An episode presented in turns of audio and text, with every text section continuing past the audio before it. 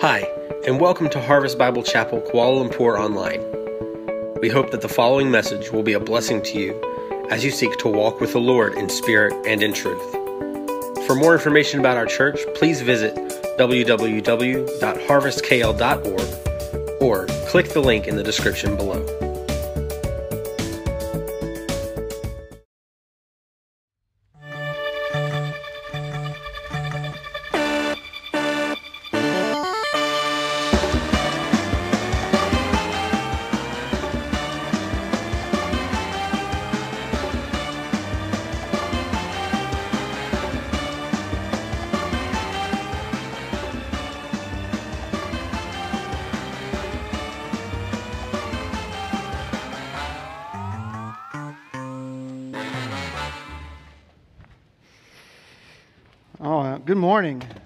Promise the stool is not part of the sermon this morning. For those of you that were here last year, just ask somebody. Uh, it's an inside joke at this point. Well, good morning. It's a pleasure to be with you. Those of you who are in the room, those of you who are online, and certainly Myerstown, love you all. Uh, so thankful for all of you, thankful for all of you. It is a privilege to be here. I'm Nate Lott. I serve here, I have the privilege to serve here as one of the pastors on staff. I serve as the Myerstown campus pastor, and I serve over small groups at both campuses. And so it's an incredible privilege uh, to be with you this morning and preach God's word. If I pull a tissue out of my back pocket, it's just been that kind of morning already. Amen. Uh, so just wanted to warn you about that. While you uh, have your Bibles. You should open to Luke chapter 9. I'm going to read God's word for us this morning as we get the morning going. Luke chapter 9, starting in verse 18, it says this Now it happened that as he was praying alone, the disciples were with him. And he asked them, Who do the crowds say that I am? And they answered, John the Baptist. But others say Elijah, and others that one of the prophets of old has risen. And then he said to them, But, but who do you say that I am? Peter answered, Christ, the Christ of God. And he strictly charged and commanded them to tell this to no one, saying this The Son of Man must suffer many things and be rejected by the elders and the chief priests and the scribes and be killed, and on the third day be raised. And he said to all, If anyone would come after me, let him deny himself and take up his cross daily and follow me. For whoever would save his life will lose it, but whoever loses his life for my sake will save it.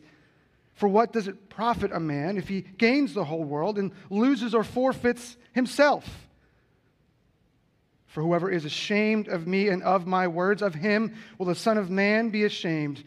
And when he comes in glory and the glory of the Father and of the holy angels, this is the word of the Lord. Father, we thank you so much for your word this morning, God. May we grab a hold of it as it's.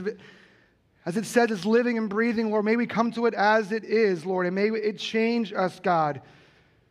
Lord, we come to your word anticipating that very fact, to be changed by something that is living and breathing. So would you draw us to it? And Lord, may the words of my mouth ring true. This morning we pray in Jesus' name. Amen. Amen. Well, here we go. Here we go. Week five in our series called Sent. Sent. That word should, you should be hearing that word in your sleep by now. Sent. We are sent. And what has been our goal? Our goal has been this to learn that we are sent by Jesus to live a sent life for Jesus. Amen? So essentially, if I could sum up the series' big idea in my own words, it would be this everyone, you included, myself included, who has experienced the love of Christ, who's been transformed by Christ, who's been redeemed by Christ, has been sent by Christ to share the message of the gospel. That's what it means to be sent. And so each week, we've dug into what it means to live a sent life to the glory of God. You see, a relationship with Jesus means that we understand, first and foremost, that we are most loved by God, which compels us to live sent, essentially on mission for Jesus. So, how's that going? How are you doing with that? Have you been praying for people in your life by name? Has the Lord given you open door opportunities with ripe bananas? People that are curious? People that have questions? I've been praying for that in your life. I've been praying for that in my life. I've been praying for the boldness and the clarity to be able to speak up, to be able to share. Sometimes it just means praying for people. So, how's that going for you? How's that going? See, if the stats that we learned a few weeks ago are true, you know, you remember them. Uh, uh, Americans now associating with Christianity is on the decline. Church membership is declining. Christians willing to even have spiritual conversations is declining. Church, we have work to do. Amen? We have work to do. But listen, we are not just trying to fix the stats, we're not just trying to sway the numbers. We're trying to see people come to a saving relationship with Jesus Christ. And so, this is not a, well, let's just let someone else pick up the ball kind of mission. This is an all hands on deck, share the plow, get our hands dirty together kind of effort. And so the work, the work before us today is realizing that being a disciple means that we live out the gospel and carry our cross. That is sent. That's what it means to be sent. Live out the gospel, carry your cross. Church, Jesus has sent us. He told the disciples in John 20, 21, As the Father sends me, so I send you. That's where we get the word. That's where we get the idea. That's where we get the charge to live sent. And so in this series, we find ourselves digging into Luke chapter 9. Back in week one, Pastor Jerry taught us what it means to be sent to serve Christ. I love the idea that we have, we have power and authority. There's no place where we will go and no person where we will meet, who we will meet that we don't have the authority and the power to share the gospel with. Amen? You have power and authority to share the gospel with anyone, anytime, anywhere. That's incredibly encouraging. And week two, we learn that we are sent to seek the call. The mission compels us to stay faithful and focused. I love what Pastor Ed said. He said, uh, to live sent, we must fully depend on God. If you're going to have that kind of power and authority and, and live your life as such, you're going to have to depend on the Lord. And then week three, we came back to learn that we are sent to show the curious. Pastor Nate Newell stole Pastor Ed's bananas and came back and taught us that we have access to the answers to the curious. But we need to be informed and intentional. Be informed and intentional with people in our lives. And then last week, Pastor Jared did a fantastic job of teaching us how to serve the crowd. Jesus and his disciples served the crowd. Church, we will get opportunities. If you've been saved by Jesus, you're on mission for Jesus, you will get opportunities. You will you will be given opportunities. And so the goal is to stay ready and resourceful. Why? Because God's timing is perfect. God's timing is perfect. And so today, today, week five, we, we find ourselves sent, sent to stand for Christ. What does it mean to stand for Christ? Today, today, Jesus is after, guess what? Your heart, the heart of the messenger. That's what Jesus wants to change today. The heart of the messenger. What does it mean to stand for Christ? Jesus is going to say some pretty significant things today. Jesus is going to say, if you're going to follow me, take up your cross and follow me. Verse 23. And who, the disciples who we say Jesus is, will change how we live our lives. That's the message today who you say Jesus is will have significant impact in your life. It should. But before we unpack the text, I'm curious. I'm curious to ask a quick question. Who loves icebreaker questions? Anybody? Anybody weird like me? Like icebreaker questions? No, I'm the only one in the room. Thank you, David. I appreciate that. That's awesome. I mean, we don't typically begin a sermon with an icebreaker question because that would be weird, right? But hey, I like weird. I like weird. I'm the kind of person who likes weird. If you've been in a in small group with me or a class that I've led, you know that I love icebreaker questions. You know, it could be the easy kind though, that like like which superhero superpower would you want? But that's basic in my opinion. I like the more complex that draws out your personality a little bit. Like Tim, Tim, if you were if you were to head to a deserted island for the rest of your life, what unlimited uh, unlimited supply of snacks and what TV series are you taking with you to live out the rest of your days? Man, if you the answer to that question is going to tell a whole lot about your personality. you have time to think about it. I'll, we'll connect at the end.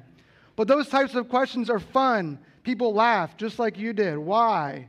Because it, it, it draws people in, it, it levels out the room a little bit. Why? Because these types of questions are just, they're, they're non consequential, right? And they're meant to be so. They're meant to be non consequential. And if handled well, it can be the perfect segue needed to land a group of people in a more serious discussion on a more serious topic, right? That's the goal. That's the goal. The goal is to draw you in, to, to draw you out, and to, to let the air out of the room a little bit to land on a more serious topic. Friends, this is exactly what we find Jesus doing as we unpack the text. This is exactly what we find Jesus doing. Jesus asks a very non consequential question to pave the way for a very consequential one. Jesus will ask his disciples the greatest question ever asked. See, as the height of their training comes to a tipping point in our text, the tone takes a bit of a change. You know, up till now, Jesus has been focusing on teaching them broad things and taking them to places and, and navigating specific things. But today, today the crowds are gone. The short term trip is over, and he has them alone. The teaching quickly goes from the broad to the specific. See, Jesus in this moment, Jesus is targeting their heart. He's after their heart today.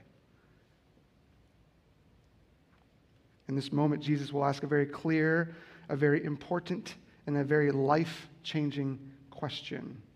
Friends, this question is the question. This question is the question. Have you ever been asked this question?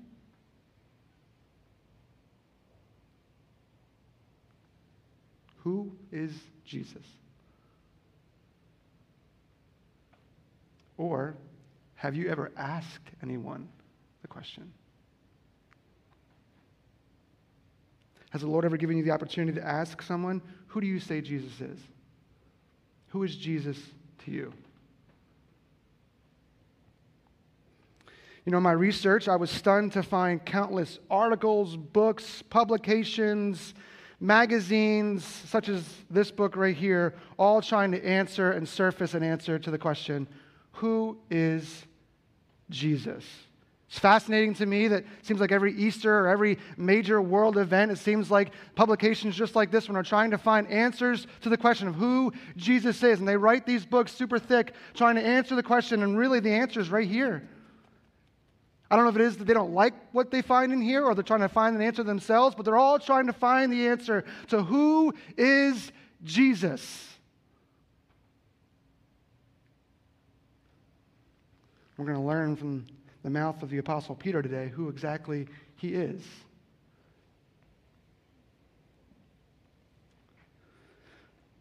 What we are looking for, though, isn't in an ordinary booklet or a magazine. See, the answer to the question is not in popular opinion. It's not in the voice of the crowds. It's not even in the looming curiosity of those looking in. Friends, Jesus is the Christ of God. That's the answer. Jesus is the Christ. See, if you truly desire to serve Jesus, seek the called, show the curious, serve the crowds, you need to know who he is and stand with and for him. Jesus, the Christ of God. And so today, our big idea is simply this standing for Christ results from a bold confession and bold clarity that lead to a bold commitment.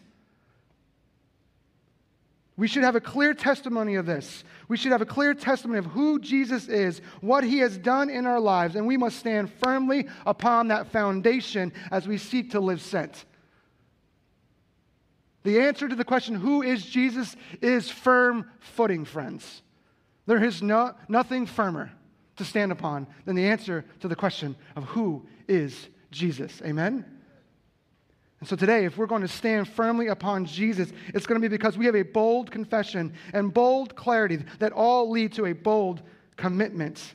And so, point one standing for Jesus, standing for Christ, results from a bold confession. A bold confession. Verse 18, it says this Luke tells us now it happened that as he was praying alone. As the text starts off, we find Jesus praying alone. You see, prayer was a vital element in Luke's account of Jesus' life. Prayer would occur at his baptism. Prayer would occur at the call of the 12. Prayer would occur at the confession of Peter, as we'll see today. Prayer will occur at the transfiguration, the temptation on Mount Olives, and prayer would occur at the crucifixion. Prayer is a, a big deal to Luke. Prayer is a big deal to Jesus. Prayer was vital to Jesus. And prayer would precede and forecast all the critical developments in the salvation story in Luke. And since it was vital to Jesus, it should be vital to you and to me. Prayer should be vital to you and to me. And so the question is what, what do you pray about? When do you pray? Perhaps this why, why do you pray? Why? Jesus modeled for us a clear dependency on God the Father, and this model should be a non negotiable on our part. It's a non negotiable. Jesus prayed, He modeled prayer. We should pray. Church, we need to pray. You know, for Jesus, as I read the Luke passages, I sense it was not a have to, but a get to. It was not a have to, but a get to. We get to pray to God and can know that He hears us. Church, this should blow your mind. It blows my mind that when words leave my lips to the Lord, He hears what I'm saying. We should never treat something as, as critical as prayer is common. It should blow our minds every time our knees hit the ground, our hands come, come together, our eyelids close, words leave our mouth, that, that, that God is listening to us. Psalm 6 9 says, The Lord has heard my plea, and the Lord accepts my prayer. This reality should do two things for us it should give us confidence and connection. It should give us confidence. The psalmist says that he heard my plea. He hears you, he hears your plea. That should give you great confidence, church. As you go before the Lord, that he hears you. That should stir in your heart. That should give you a, just an incredible measure of confidence that he hears you. It says he heard my plea. But secondly, it gives you connection because it says he accepts them. He accepts them. You, you are connected to God through prayer because He hears what you say and He accepts what you have to say. He accepts your prayers, He receives them. This should give us confidence and connection. Church, the truths that we confess, the truths that we possess about Jesus are radical. They are radical. Spend any measure of time doing any measure of evangelism, and you will find in our world today, as it is then, as it was then, that the truths about Jesus are radical.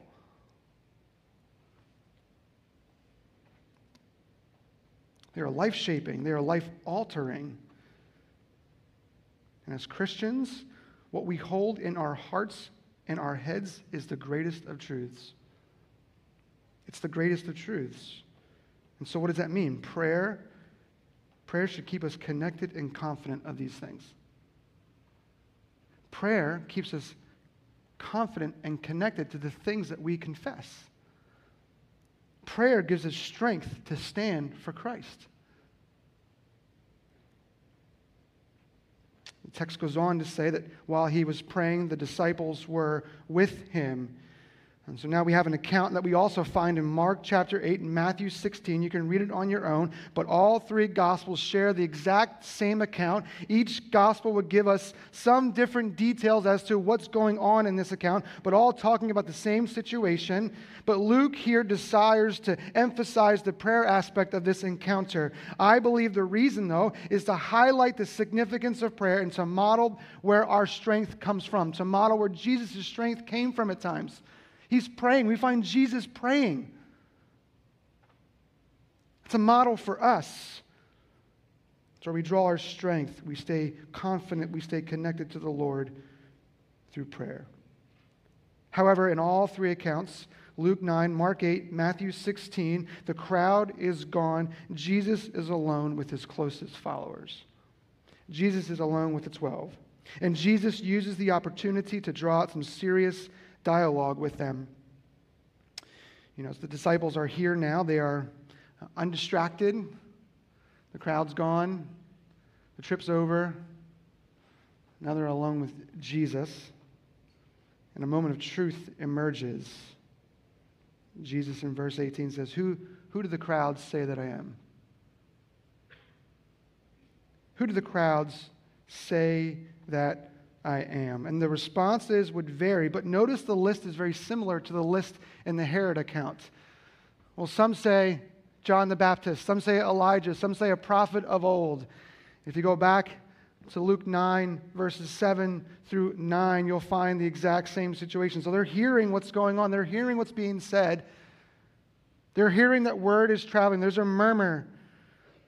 But in both situations, there's a great deal of a lack of clarity that all indicate they don't truly understand who Jesus is.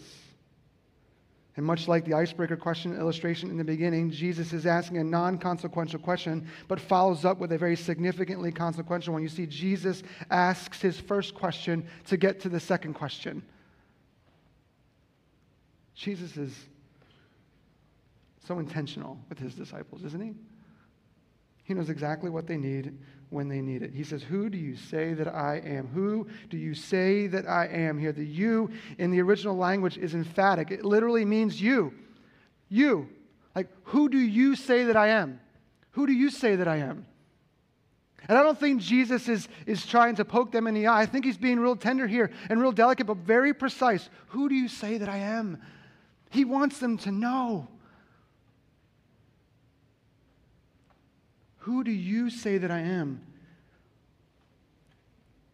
He's not asking them to, to add their thoughts to the list of previous thoughts. He's not asking them if they side with one of the opinions floating around out there. He's asking them each to have an answer to the question Who do you say I am? You know, Jesus is not teaching his disciples that a majority vote here seals the deal. Each of them, each of us, must have a clear answer on who Jesus is. And it can be as simple as Peter's response You are the Christ, you are the Messiah. You know, I wonder, I wonder as I've been studying this and reading this passage over and over and over again, I wonder if what Jesus was praying about was this very encounter. I wonder if what he was praying about would be what was stirring in their hearts as he asked this question. See, Jesus knows what happens in the other side of the answer to this question and the destination that it puts you in, where you will reside as a response to the question. And so I got to believe that as I read this text and I, we find Jesus praying, I believe that Jesus is praying for them. You see, because the answer to this question is a personal matter. The answer to this question is a personal matter. You can never be wrong about Jesus and fully right with God. Hear me. You can never be wrong about Jesus and fully right with God. And I remember when I first heard the gospel and was confronted with this question myself. You see, I was in the category, we learned a couple weeks ago, we learned that there was a category of people called nones, N O N E, nones. They don't have any religious affiliation. I, I, remember specifically, I had to do a little digging to, to, remember this, but I remember when I was in the military, even uh, on, your, on your dog tags, they put a bunch of information, and one of them is your religious affiliation. And I specifically said, no affiliation.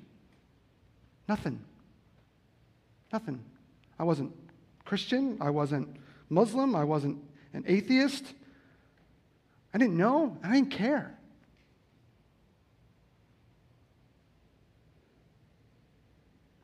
When asked a question like this, I probably would have told you, I don't care. I don't have an answer to the question. It wasn't consequential in my life. It didn't mean nothing. My life was a mess and I had bigger problems, in my opinion, than the answer to this question. My life was a mess. You know, I might have agreed with you that Jesus was a really smart dude. I mean, you can't really d- uh, debate the reality that he existed. I mean, that's why these things exist, right? They can't argue the fact that he existed. And I might have agreed with you that he probably did, I don't know. But that about sums it up. That's where I was. But the grace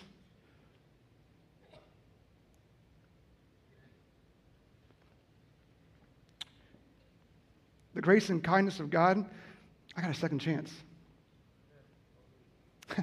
Actually, I got multiple second chances to get the answer right. Listen, listen, church, evangelism is tough. It's hard. The people you're loving so well just don't seem to get it. I know. I know. But don't give up. Don't give up. Continue to find ways to be a sweet gospel aroma to them. Listen, I was difficult to be around. You know, the gentleman who shared the gospel with me, I was rude to him. I was awful to him. And praise God, I get a text message from him, him now annually asking me how I'm doing. Man, praise God for him. You know, recently he sent me a, a text asking me to send him a picture of my family. He sent me a picture of his, and we don't necessarily see each other a whole lot, but as I sent him that picture, I was just reminded if it wasn't for his steadfastness, that picture might not even exist. Don't give up. God does miracles. I'm proof. I am proof that God does miracles. So here we have Peter. Peter speaking up for the group. He's asked this question Peter, who do you say that I am? And so Peter speaks up You are the Christ of God. You see, the crowd would have its opinions, Herod had his curiosities, but the disciples needed to have their convictions. The disciples needed to know who he was. And Peter may be proclaiming on behalf of the group, but he's proclaiming on behalf of himself that you are the Christ of God. What an amazing statement, right? What an incredible statement. Jesus, you are the Christ of God. This is the first time in the gospel account that Jesus is called Messiah. And friends, I would argue that it is the most theologically significant statement in all of the gospel of Luke. And it makes sense because we find in the Gospel of Luke a bit of a turn here in the narrative. See, Jesus would make his journey towards Jerusalem, and, and the, the tone in the Gospel takes a bit of a shift because where, where is Jesus going? Jesus is heading towards the cross. So it makes sense that now we declare that Jesus is the Christ. Christos, Messiah, simple definition just is anointed one, the promised deliverer and rescuer sent by God. That's Jesus. See, friends, in this moment, and what they would boldly confess would require them to live it out. It would require them to live it out. If Jesus is, in fact, the predicted Messiah, if Jesus is who they've been waiting for, if Jesus would usher in the kingdom of God, it was going to require them to lay down their lives for its cause. So, who do you say Jesus is.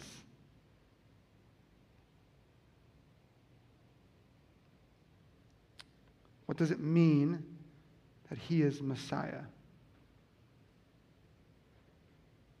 What does this confession say about you? What does this confession say about me? That Jesus is the Christ. Bold, bold confession. It's a bold confession that Jesus is the Messiah. But if he is the Messiah, friends, this is really good news for us. This is really good news for us. This confession means that we acknowledge that we actually need a Savior and cannot save ourselves, and the eternal state of my soul, of your soul, depends on it. If you're visiting with us here, if you're watching online, those of you in Myerstown, if you're thinking to yourself, really? Really, Pastor? Really? It's, it's that significant? My, my, my, my eternal destination hangs in the balance if, if I get this answer right? Yes. Paul says in Romans chapter 6, verse 23, that the wages of sin is death. But the free gift of God is eternal life, eternal life in Christ Jesus our Lord. It is eternally significant that Jesus is your Messiah.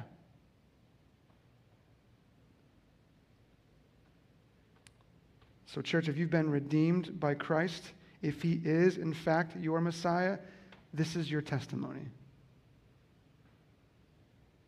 I was, but God. Simple. You were a slave to sin. I was a slave to sin, an enemy of God, dead in our trespasses, dead in our former manner of life, and unable to rescue ourselves. And the good news is that a Messiah has come. A Messiah has come, and he offers a free gift of a new life, true life on his accounts, through his work for his glory. That's the gospel. Is that your story? Would you be so bold to confess? That here today that Jesus is your Messiah. Church, this is the message we proclaim. This is the message we proclaim. This is the hope. We have a hope, a gospel to offer a world that is perishing. You see, if we are sent to serve Christ, offering hope is his mission. If we seek the called, the gospel will be the message. If we show the curious, what method do we have apart from Christ? And if we serve the crowds, what means do we have to offer but Jesus? And so, if we stand for Christ, it will be first measured by what you and I confess. What do you and I confess, church? This is boldness. This is boldness. But this is not a puff your chest, puff your chest out and beat it kind of boldness. Well, this is simply a resolve. It simply means if you're boldly, if you're willing to boldly confess Jesus as Messiah, it just simply means that you are resolved, resolved to believe that Jesus is your Messiah. Friends, I know this is hard. I know this is hard. I have been there. As a matter of fact, I've been the hard one.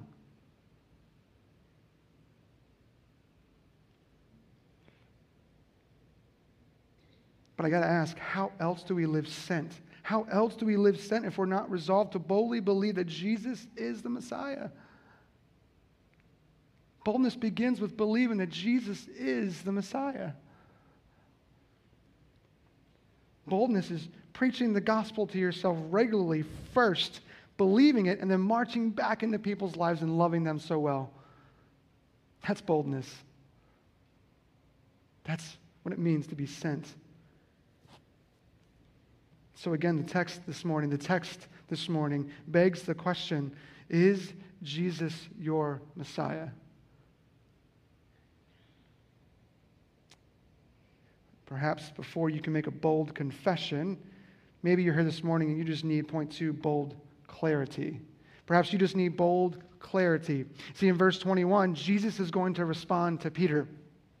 Jesus is going to respond to Peter's confession.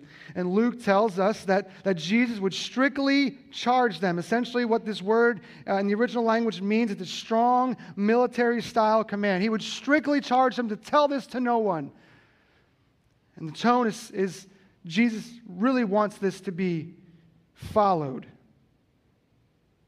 Wait a minute. What's going on here? I mean, this series is called Sent. We're learning about all about how we all are to live sent and live out and communicate the gospel, to tell the world around us that Jesus is the Messiah. And the disciples just had an incredible experience, and now they finally confess the, the answer to the question. And you mean to tell me Jesus is telling his disciples not to tell anyone? Yes.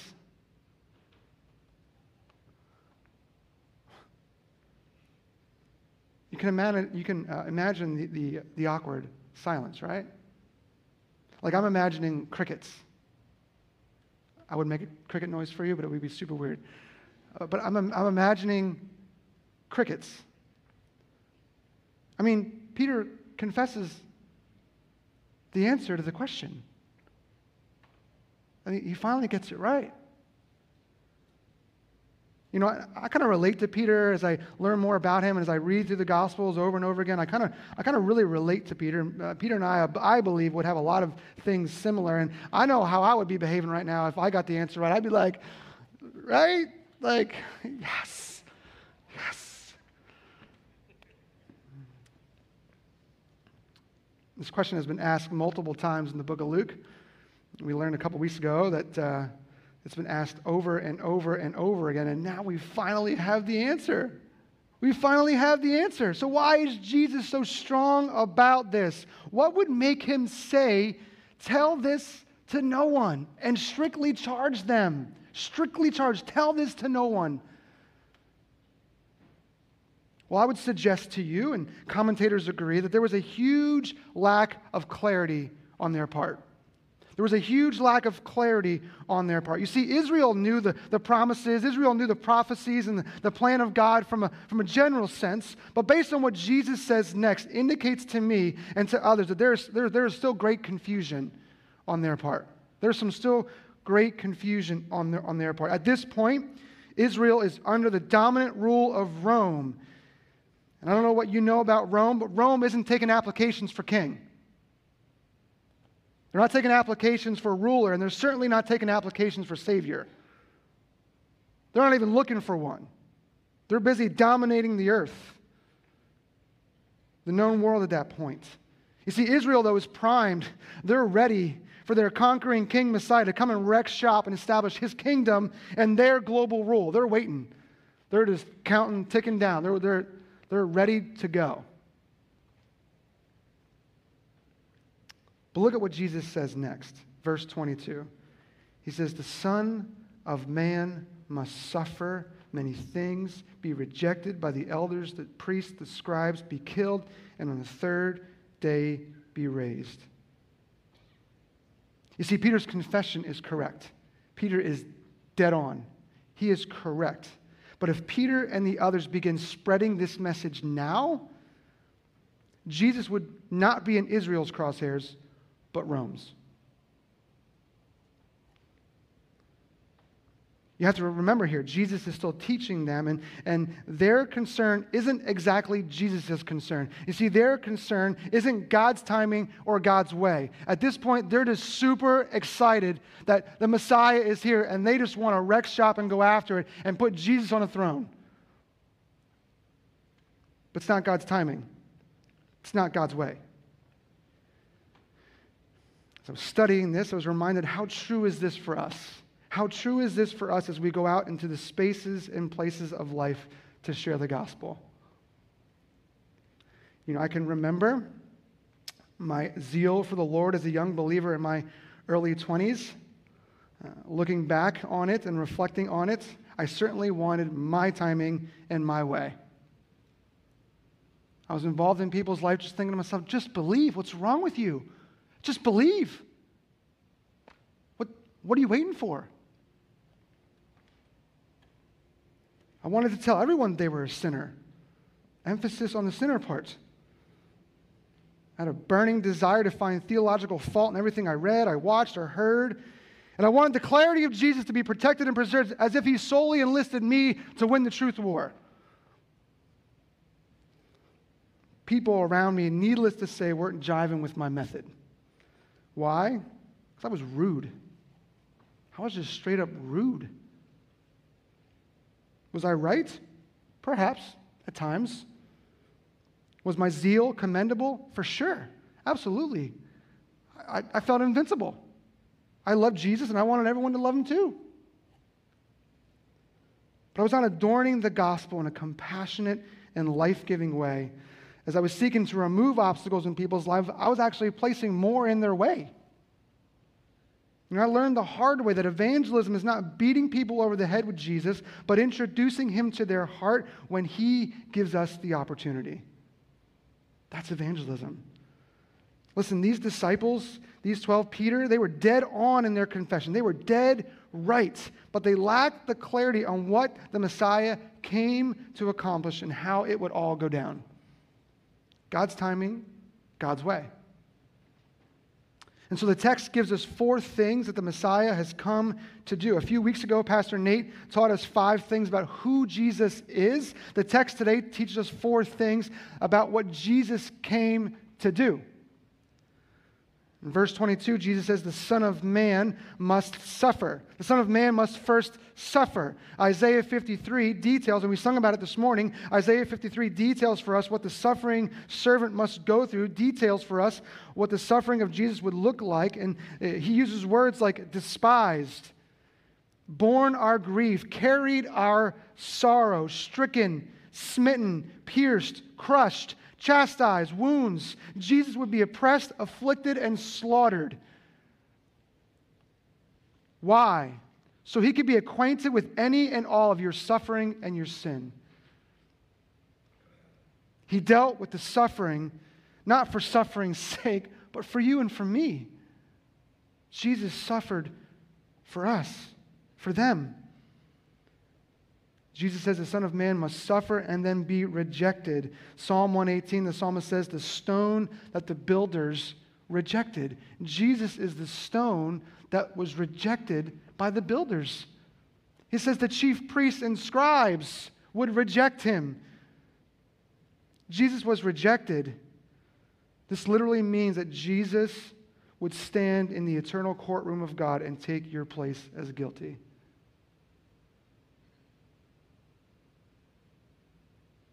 Jesus stands in your place. He receives the rejection for you. The Son of Man would suffer, be rejected. The Son of Man would be killed. Again, in Isaiah 53, Isaiah tells us that he, Jesus, is the lamb led to the slaughter.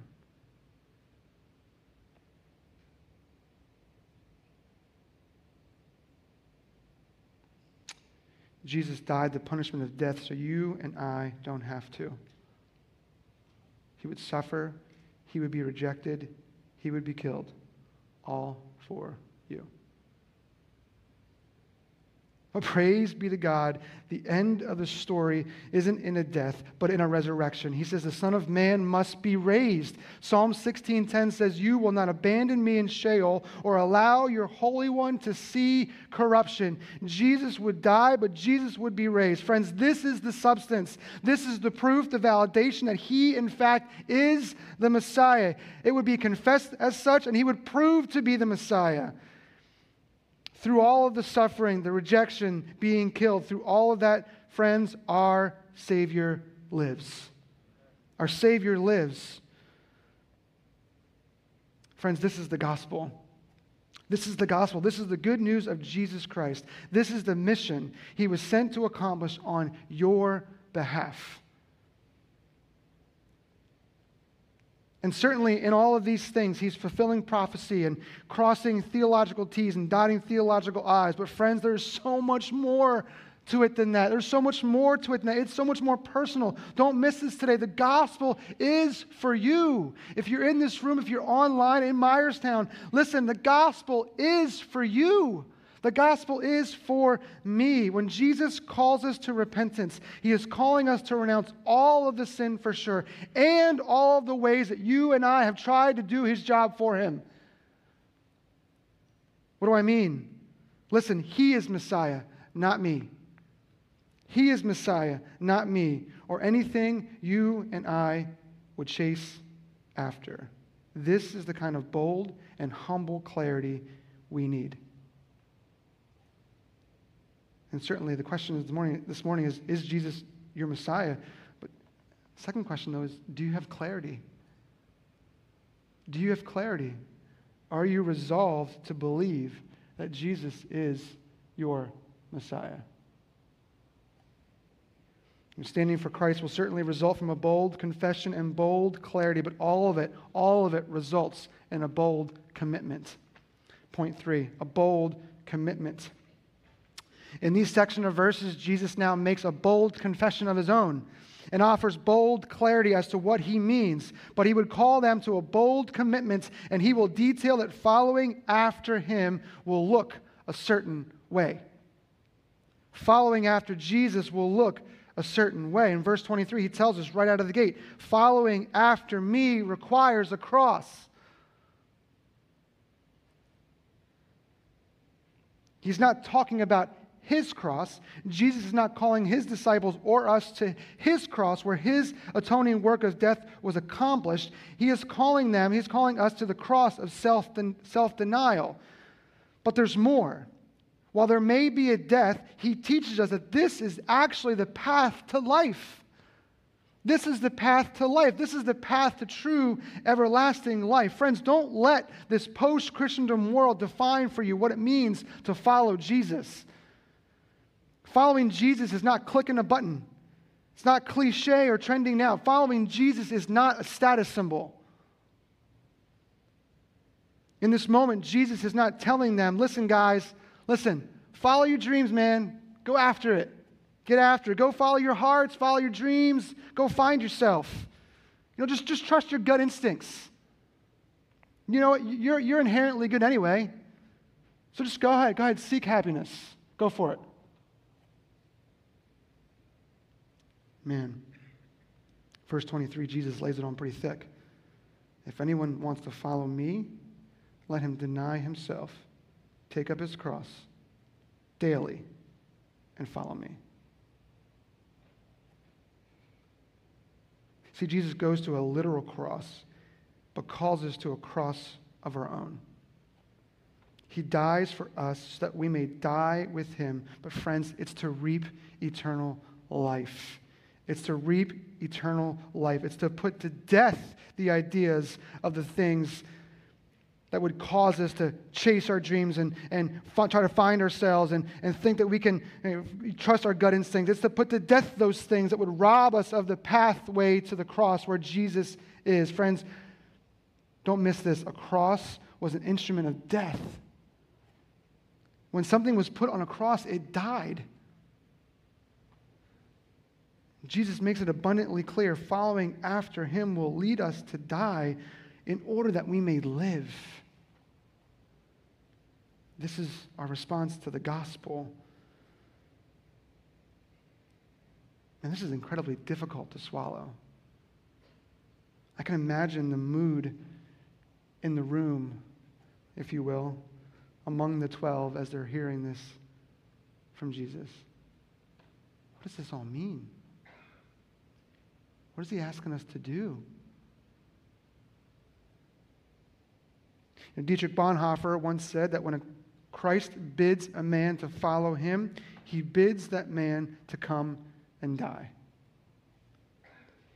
This is what the gospel requires, friends. But I wonder, I wonder, I wonder if this is why evangelism is so difficult. I wonder if this is why evangelism is so difficult. You know, I wonder at times if this very reality is why I have pulled up short in conversations sometimes with that person.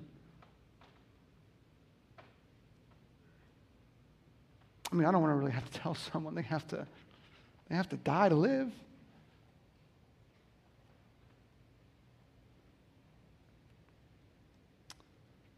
See, this is both incredibly difficult and humiliating at the same time.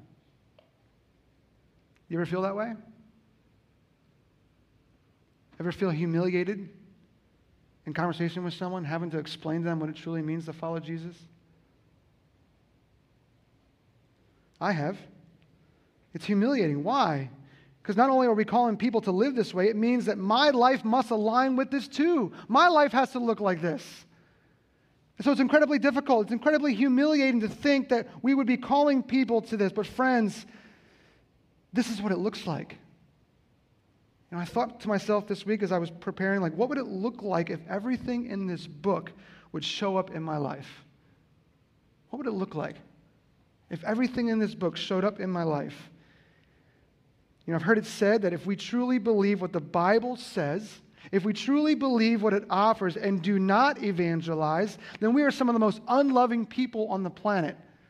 Think about it. We know what lies ahead and we know how to get there and we know what, where hope is, and to not share that is cruel.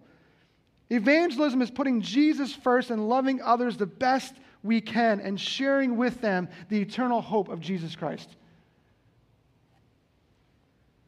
And can, you feel this moment? Can you feel like the, the air in the room just get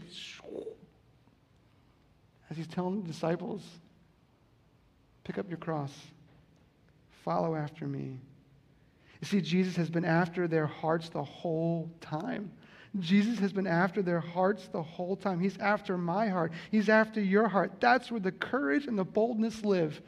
That's where the courage and the boldness to live out the gospel lives. Again, this is humbling. But we cannot follow Jesus and at the same time come first. We cannot follow Jesus and at the same time come first. See, the throne of our hearts demands a resident, but there's only room for one.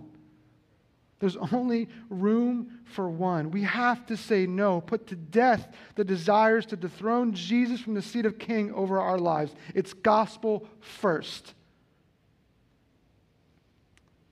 And what Jesus tells us here is that this is a daily requirement, a daily battle, daily commitment. Daily. Friends, we do not, we do not graduate from the gospel and detach it from everyday life. This is actually the process of, of allowing what we've confessed in our head make the glorious 18 inch journey into our hearts you see, Peter's confession may tell us who Jesus is, but now Jesus is telling what we ought to do and what our lives ought to look like. We can know all about Jesus. We can have incredible theological clarity, but it takes a renewed heart to live out repentance and make the commitment to carry your cross daily. And I was convicted of this this week that the gospel has to first change me before God is going to use me to change others. This is a sent life. This, friends, is courageous evangelism. If you're going to see the world as Jesus sees it, we need regular heart work that only Jesus can provide. So, what does this look like? What does it look like to carry the cross daily, and die to self as we stand for Jesus. What does it look like? Well, the text is clear on what that looks like. First, it's going to take faith. It's going to take faith. It takes faith. What is faith? Faith is just being certain, being certain. What is Jesus asking us to be certain of? Well, in verse 24, he's asking us to be certain that this is a matter of life and death. Be certain of that. Be certain that this is a matter of life and death. Gaining life is actually found in losing it for his sake. You see, we, you and I, are not the author. We are not the maker, the perfecter, the sustainer. We are not the savior. So, trying to play these roles in an attempt to preserve our own life is the opposite of what Jesus has in mind here.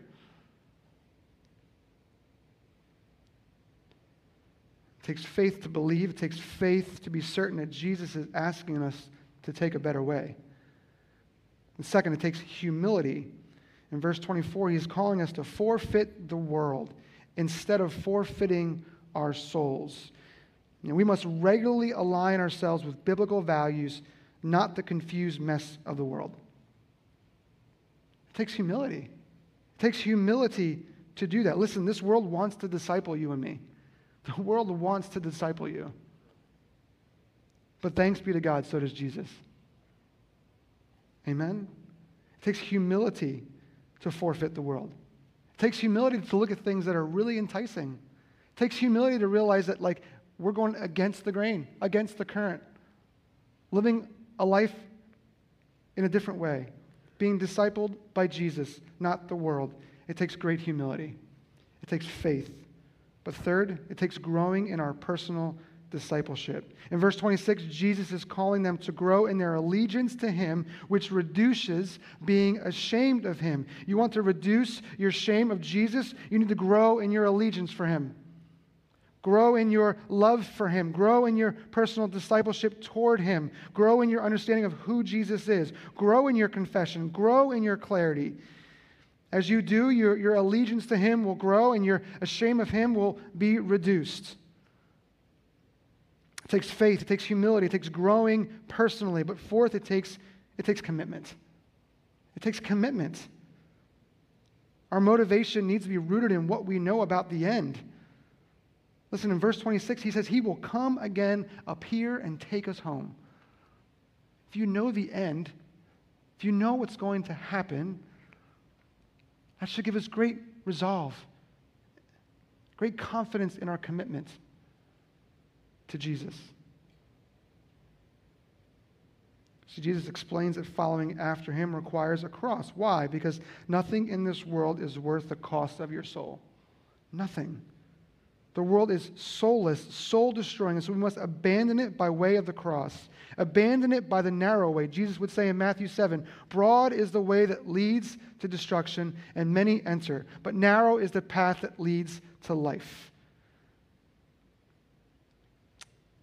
As this text comes to a close, Jesus is teaching them, he's teaching us that forfeiting the death race of trying to secure and save your own life is the fastest way to actually gaining it. Look at Jesus' flow of thought here. He says, You want to chase your life, you're going to lose it. You want to lose your life for my sake, that's how you'll gain it. We are required to carry a cross for the reason of attaining true life and gaining our reward, the great reward a crown. We get to share a crown with Jesus. But the path to the crown is a cross. And so, we stand for Christ. We refuse to be ashamed of Him. We refuse to be ashamed of our cross, refuse to be ashamed of the cost of following Him. Are you kidding me? There's no better way. There's no better path to life. There's no, there's no greater life lived than the life lived in the shadow of the cross under Jesus' care. I wouldn't want it any other way. And our reward, our reward is to share in the eternal riches that await us in Christ Jesus' presence and enjoy the fruit of a life changed by the gospel. Friends, this is our reward. This is our reward. Friends, the glory of the Lord will show up in your bold commitment to Christ. It will show up in your life. As you boldly commit to Jesus, as you boldly commit to stand for Him, as you boldly commit to live sent and seek after people, the glory of the Lord will show up in your life. So don't be ashamed. Don't be ashamed of Him.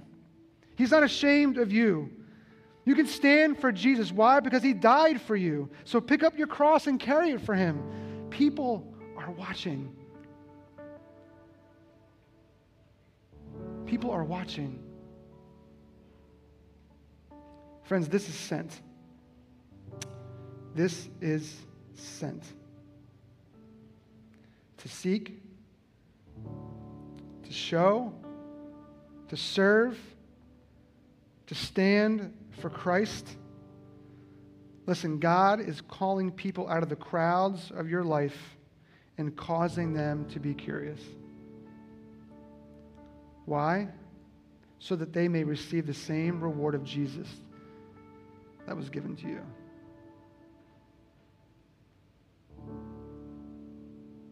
Your stand for Jesus is a commitment that you want to share it.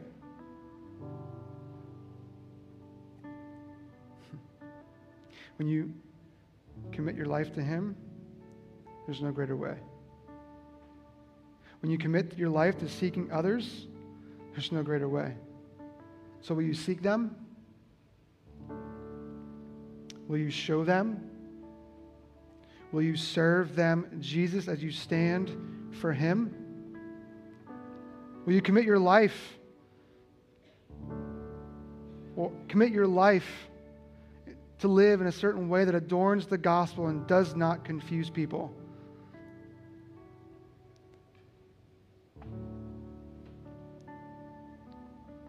Today could be the day. Today, today could be the day where you commit your life to standing for Jesus. Commit your life to living sent. Perhaps it's that person in your life who is like me, who just refuses to listen to anything that you have to say. Don't give up. Love them, care for them, commit to standing for Jesus for them. Or perhaps you're here today and you were invited by someone and you're wrestling with what would I say to the question, Who is Jesus? Who do you say Jesus is? Do you believe that he is not just the Messiah, but he's yours? If you're here today, that's you, Jesus is offering to be your Messiah today. He's offering the good news of the gospel to you today.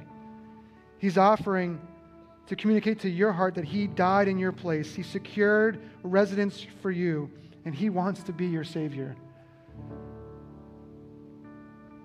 You know, as I stated earlier, before Christ, I was once in a category called none. But now, I'm known. Why? It's because the gospel has changed everything. The gospel has changed everything. You see, when I read passages like this, Ephesians 2 8 and 10, it is by grace that I've been saved through faith. It's not a work done by me, it is a free gift of God, not a result of works that I may boast. I'm actually his workmanship created in Christ Jesus for good works, which God prepared beforehand that we, that I should walk in them. Church, that gives me hope gives me confidence that not only was my life changed by the gospel, but that God could use me to go into someone else's life to help change them with the gospel. That's what it means to live sent. That's what it means to do courageous evangelism. Believe, to be resolved, to lead others to make a confession, to have clarity, to make a commitment on their own, to, to change their life for the cause of the gospel. Church, we need to preach this gospel to ourselves regularly. It's not old. It's not up on a shelf collecting dust. It is real. It is living. It is active. And it is drawing people to it. God is desiring to draw to Himself people that will hear the gospel and believe just like you have. And this series has been all about hoping that we would stand upon our commitments to live sent. That's the call today, friends. That's the call to leave these doors and live open handed with the gospel, ensuring that any anytime, anywhere, any person, if given the opportunity, we boldly share what we believe. Amen? Let's pray. God, thank you for the privilege to sit under your word today, God. Thank you for your grace to us in these things. God, that you would that you would allow us to have a place like this to open your word and to, to learn from it, to lean into it, to be changed by it, Lord, is an incredible grace. And Lord, as we think about all the things that distract us and keep us from your cross, Lord, we stand amazed at it. We marvel at it. And may it never diminish. May it ever grow. May it ever be a beautiful instrument of your grace. Lord, may we never tire from being amazed by your beauty, by your gospel, by your cross. Teach us to carry our own in commitment to you. Lord, as we sing now, may that be the cry of our hearts, that we would be in awe of your wonderful cross and the work done for us there by you on our behalf. We pray in Jesus' name. Amen.